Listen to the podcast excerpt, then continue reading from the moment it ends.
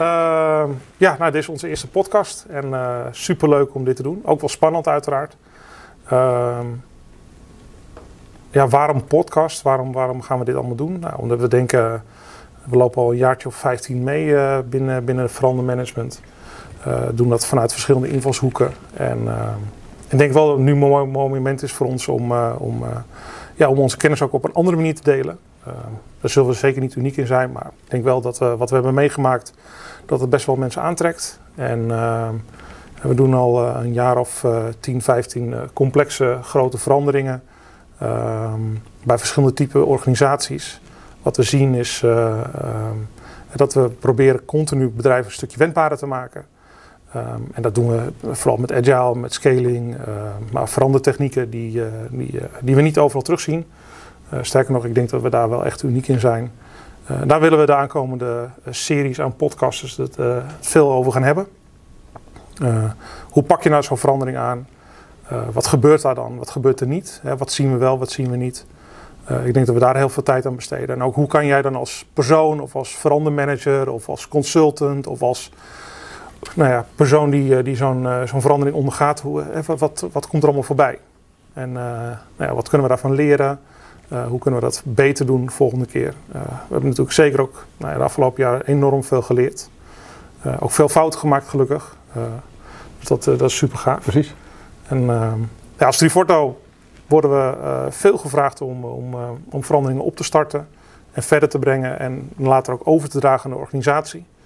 Dus het is niet zo dat we, om het zo te zeggen, blijven kamperen bij, uh, bij organisaties, maar dat we ze echt onze kennis en vaardigheden overdragen. De interne organisatie leren hoe je hiermee omgaat. En vooral die organisatie coachen om, uh, nou, om om te gaan met de complexe vraagstukken. Dus wat doe je met weerstand? Wat doe je met, hoe pak je zo'n verandering aan? doe je dat top-down? Doe je dat bottom-up? het zijn allemaal veel voorkomende vragen. Uh, er zullen ongetwijfeld heel veel antwoorden op zijn. Nou ja, wij denken daar ook een uh, prima antwoord op te kunnen geven. Um, en daar gaan we de aankomende serie aan podcasts uh, het zeker over hebben. we zijn ook heel nieuwsgierig wat jullie allemaal als vragen hebben. Dus, dus kom ook terug met, met feedback. Um, als, we, als jullie het met ons eens zijn of met ons eens, oneens zijn, laat dat vooral weten. Ehm, dat is een beetje in een notendop wat we de aankomende periode gaan doen. Ja, veel praten over wat wij ja. meemaken bij klanten. Uh, wat voor keuze wij misschien gemaakt hebben. Uh, onderbouwen misschien een stukje theorie. Waarom we die keuze gemaakt hebben. Ja. En dat delen. Dat doen we wel vaker. We delen vaker, maar dat is dan vaak in een zaaltje, met een, op een congres. Ja. En op deze manier leek ons een manier om wat laagdrempeliger misschien meer mensen te bereiken. Ja, leuk. Ja, zin in. Wil jij je even voorstellen, Gregor?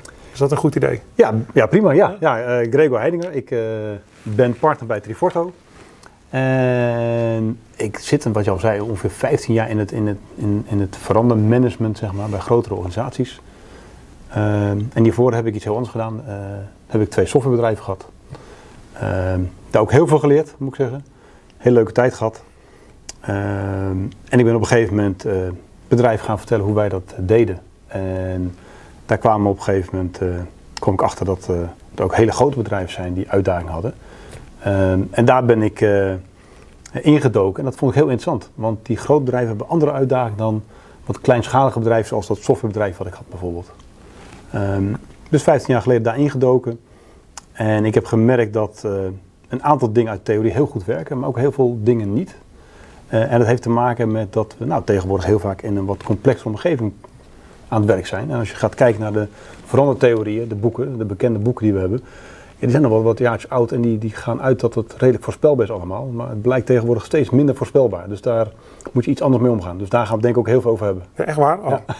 wat jammer. Ik zou zo heel graag een blauwdruk willen laten ja, toch zien. Wel, ja, ja. daar voel ik me heel fijn bij. Ja, ja. ik heb één keer bij een klant gehad, uh, heb ik een grapje gemaakt en uh, die, die wilde alles weten van A tot Z wat, wat, wat we gingen doen in uh, verandertrek. Dan moet je voorstellen, een verandertrek van ongeveer twee jaar zou het zijn zei ik, nou, dat, dat, komt goed uit. Ik heb een handboek soldaat in mijn tas, zal ik het pakken? Ja, zegt hij.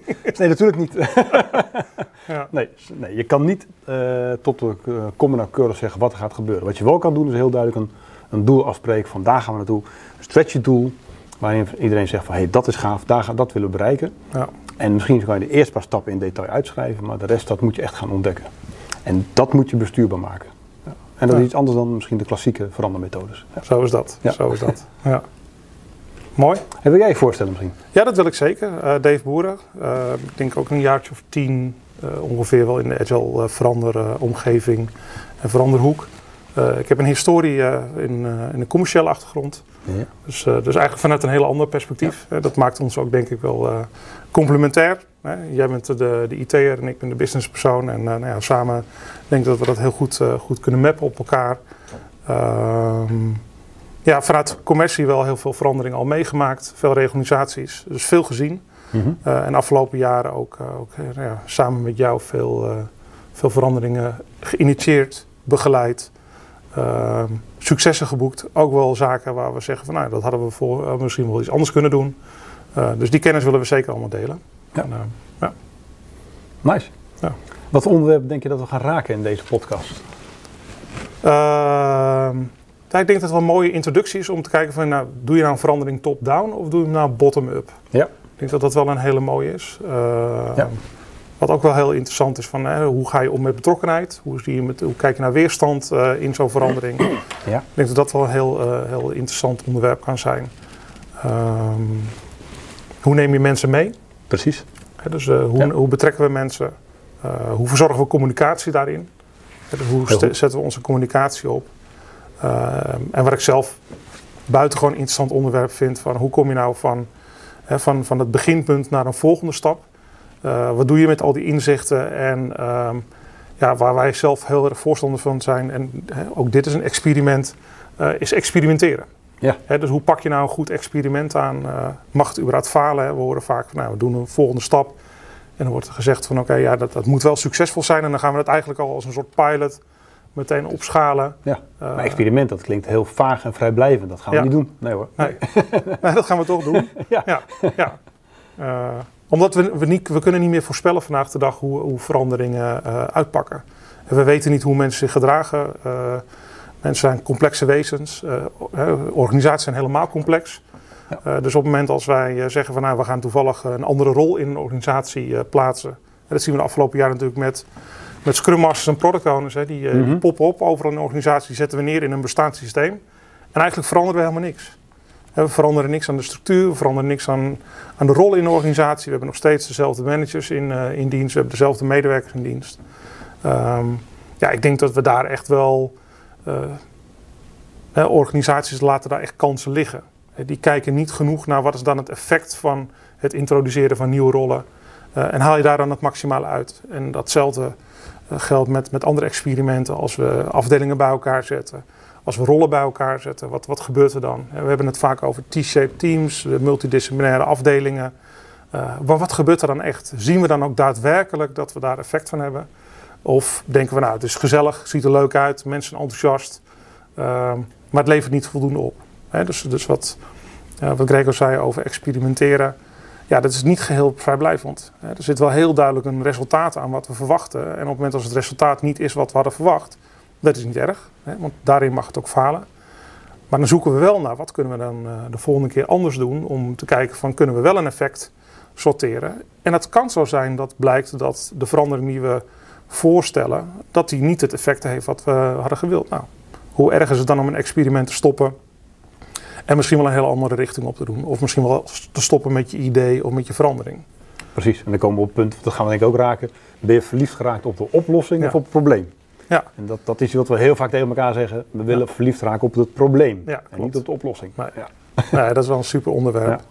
Dat zie je natuurlijk ook heel veel eh, mensen die eh, die veranderingen natuurlijk starten. Die geven natuurlijk aan van ja, nee, we willen agile en we willen scaling en we willen nou ja, dit en dat. Ja. Eh, en als je dan vaak vraagt, oké, maar hè, wat is dan precies de aanleiding geweest om deze behoefte te uiten, zo gezegd, dan eh, ja, maar dat is gaaf en dat doen andere bedrijven ook. En ik ben- bij bedrijf X en bedrijf, bedrijf Y geweest. En dan merken we toch heel snel al dat het wat dunner wordt, en, wordt en, en dat we ja, dat we toch wel moeite hebben met elkaar om goed vast te stellen van wat was de huidige situatie dan en wat zou eigenlijk de volgende situatie moeten zijn. Behalve dat het er heel leuk uitziet als we teams bij elkaar zetten. Ja. En vervolgens ook nog hè, allemaal werkplekken inrichten. iedereen op training gooien. Ehm, ja, na een jaar of twee jaar dan vraagt terecht het senior management en misschien eigenlijk wel eerder, nou ja, zeker eerder, ja, wat gaat het nou eigenlijk opleveren? Precies. Ehm, ik denk dat het wel interessante Ja. gesprekken zijn om, eh, om het over te hebben. Nice. Ja. Ja. En waar we denk ik ook over gaan hebben, dat, dat is vaak wat bij veranderde trajecten onderbelicht blijft. Dat is de, de, de wat minder tastbare kant van, de, Ja. van het verandermanagement. Ehm, Zo'n veranderd traject legt heel vaak de- het gedrag van mensen en organisatie bloot. Ja. En, en daar, daar moeten we soms ook wat mee. Ja. Ehm, dus ik denk dat ook wel handvatten gaan aanreiken zeg maar, om daar iets mee te doen. Mocht het gedrag niet het gedrag zijn wat je zou willen zien. Ja. Ja. Nou ja, het is zeker een blinde vlek. Hè. De, ik, eh, afgelopen week heb ik nog een aantal gesprekken erover gehad. Eh, dat de reflex van, van, van onze klanten of onze organisaties, of waar wij, hè, van, ook van collega's, is ja, hè, we zullen maken procedures en dan doen we nog meer handleidingen en nog verder, eh, verder dingen op, eh, op papier zetten en nog concretere afspraken maken. Maar wat doen we dan als we die afspraken niet nakomen? Hè, dat is natuurlijk super interessant. En wie dan. spreekt dan wie aan? En, Ja. en verwachten we dat dan van de manager? Terwijl we aan de ene kant roepen van die manager hebben we niet meer nodig. Mhm. Want eh, er zijn ook genoeg mensen ja, eh, wat moet ik eigenlijk met die manager? Of moet de Scrum Master dat dan maar doen? Of, eh, of, of moet mijn teamlid dat dan doen? Ja. Ehm, en wie gaat dat dan tegen elkaar uitspreken en hoe worden we dan beter? Ehm, ja, ik denk dat dat, dat gedragscomponent is zeker wel iets wat, nou wat wij in ieder geval in transities heel veel, heel veel terug laten komen, ook heel dominant maken. Eh, maar je ziet toch, hè, je hebt ook wat structuur nodig. En dat is prima. Je hebt, je hebt altijd een soort referentiekader eh, met elkaar te creëren waarin je eh, zaken hè, duidelijk neerzet. Oké, dit is de, de lijn die we willen volgen. En zo kunnen we ook zien van oké, waarom wijken we dan af? En niet dat afwijken erg is. Misschien leren we daar wel wat van en hebben een andere lijn neer te leggen. Ja, maar ik- dat, dat gedrag willen we wel begrijpen. Ja, en bij, bij de, als we het gedrag zien, dan zeggen we ook niet direct van hé, dat is die persoon die niet functioneert. Klopt. Nee, er zijn waarschijnlijk krachtenvelden die het Ja. maken dat die persoon zo gaat functioneren. Ja. Of zo dit gedrag laat zien, zeg maar. Ja. We gaan nog even dieper, we gaan onder de waterlinie kijken wat, wat speelt er allemaal. Eh sterker nog, ik heb het één keer meegemaakt dat we iemand hadden in een organisatie niet het juiste gedrag vertoonde waarvan wij dachten, hé, dat is niet goed. Een hele proactieve manager heeft diegene op een andere functie neergezet en iemand anders neergezet. Ja, Drie keer raden wat gebeurt. Diegene vertoonde uiteindelijk, uiteindelijk hetzelfde gedrag. Ja. Ja, ik zie, we zien dat zo vaak. Hè, dat, dat, we halen talenten binnen en dan zeggen we geweldig, hè, die gaat echt de verandering voor ons brengen. En eh, die, dit is het voorbeeld van het gedrag, gedrag wat we echt willen zien. De juiste competenties heeft bij bedrijf X, Y en Z heeft hij allemaal strepen verdiend. Komt in een organisme, in een systeem. Ja, we merken gewoon dat binnen twee, drie weken, soms nou ja, binnen twee dagen al, Mhm. dat iemand zich, eh, zich volledig aanpast. En in één keer schrikt en denkt, oké, in welk systeem ben ik terechtgekomen? Exact. En hoe moet ik Ja. hiermee omgaan? En ja, dan blijkt iemand toch iets minder talentvol te zijn. Hè? Aan de ene kant. Eh, aan de andere kant moeten we ook zo'n persoon gewoon helpen. En om te kijken hoe kunnen we zo'n talent maximaal, kunnen, eh, maximaal inzetten als organisatie. Eh, om daar wel rendement uit te halen. En hoe kunnen we dus ook de rest van de organisatie helpen. Om alle talenten die zeker aanwezig zijn in organisaties. binnen bedrijven, binnen afdelingen, binnen teams. om die ruimte te geven. Het is zo'n dunne lijn waar we vaak op lopen dat we zeggen, ja, eh, waarom eh, wordt het team niet proactief? Waarom zijn die mensen niet proactief? Maar ja, als we dan zien eh, dat we toch nog het mandaat niet goed neerleggen, als we niet duidelijk zijn en vooral onvoorspelbaar zijn als, als, als management, als bedrijf, Ja. Ehm, dat zijn denk ik wel hele ja, mooie zaken om op te pakken en ook daarin het management te helpen van ja, hoe congruent ben je dan? Dus als je afspreekt dat het mandaat bij het team ligt, neer, eh, ligt, ben je dan ook in staat en bereid om het team te laten falen op het moment als het spannend wordt? Nou, dat vind ik wel super gave dingen op het moment als we dat, eh, als we dat in de organisatie voor elkaar krijgen, dat managers ook wel de teams de ruimte geven Ja. eh, in organisaties. Nice. Ja. Ik zit te denken, we kunnen nog heel veel meer bespreken, denk ik. Eh, Ja. Ik denk dat er orde gaat komen uh, complex systemen eh, versus geordende systemen. Ja. En daarmee bedoel ik, we kunnen van tevoren op een, op een bierveeltje uittekenen hoe de zaak gaat lopen, of wordt het heel lastig. Ja. En dat zijn twee verschillende aanvliegroutes. En ik zie wel eens dat klanten dat een beetje door, de, door elkaar gebruiken en niet Ja. de juiste keuze maken. Uh, waardoor het veranderrechten gewoon minder succesvol zijn. Ja. Dus dat is ook wel een onderwerp wat we gaan raken. Zeker. Ja. Ja, en ook wel de rol van management. Hè? Dus Ja. uh, de, de, zeker in de begintijd van, van Agile werd, werd heel vaak geroepen van management moet weg. We moeten ruimte maken. En ik denk zeker, Ja. hè, ik ben zeker van, van mening dat die rol verandert. Um, maar ik denk dat we hun rugzak prima kunnen vullen. Uh, hè, dat, ze, dat ze heel veel talenten hebben. dat we dat gewoon kunnen activeren en dat we ze een hele mooie plek kunnen geven in het systeem wat zij om hun heen hebben om dat goed te laten kunnen functioneren. Ja, en als blijkt in de toekomst dat we er minder voor nodig hebben, ja, dat zal zo. Dat zal zo zijn. Hè? Dat, dan, dan, dan hebben we in ieder geval talent geactiveerd. En hebben we iedereen op de juiste, op zijn kracht ingezet. En ook wel geholpen met de juiste dingen. En ik denk dat dat wel heel belangrijk is. Um, en we gaan het ook hebben, over structuur. Zeker. Ja. dus niet alleen maar, ik noem het vaak bomen knuffelen. Hè, dus, de minder tastbare kant. De minder tastbare kant. Uh, die, die super cruciaal is. Maar we gaan het ook hebben over structuur. Hè. Hoe zet je nou goede afspraken neer, goede structuur neer. Maar wel vanuit een lichtgewicht model. Dus niet dat je meteen je verliest in een, in een enorm uh, procesmatig model. Maar dat je gewoon goed kijkt. Oké, hoe kan ik wel holistisch kijken. Welke structuur kan ik minimaal neerzetten om een volgende stap te zetten? En hoe kan ik daar, wat we net al eerder zeiden, in experimenteren?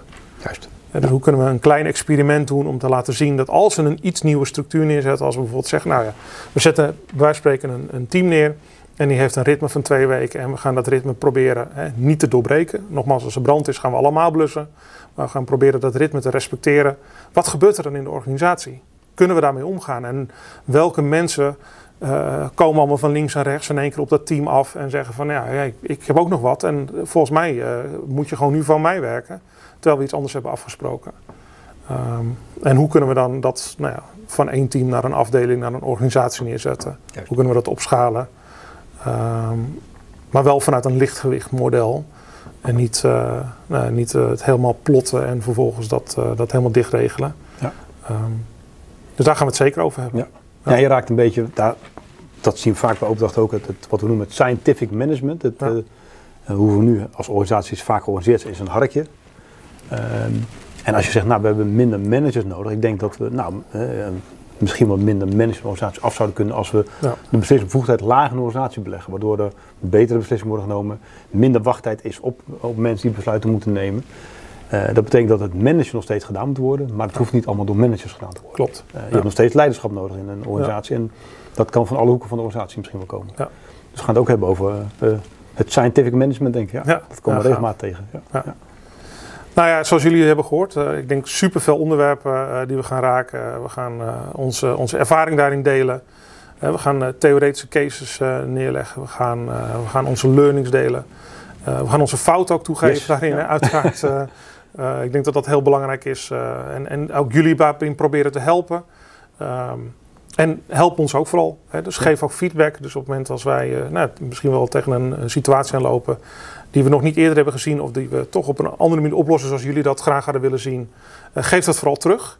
daar gaan we graag over in gesprek. Dat kan via nou ja, chat of dat kan via, via andere kanalen uiteraard. dus laat dat vooral weten. Um, ja, dit is een begin voor ons. Uh, volgens mij super gaaf. Ja. Ja. ja, en de feedback die je net vraagt, die hebben wij nodig om de volgende ja.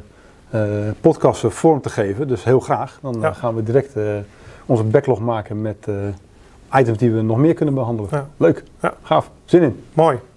Nou, dank jullie wel. Yes, tot de volgende keer. Ja, tot de volgende keer.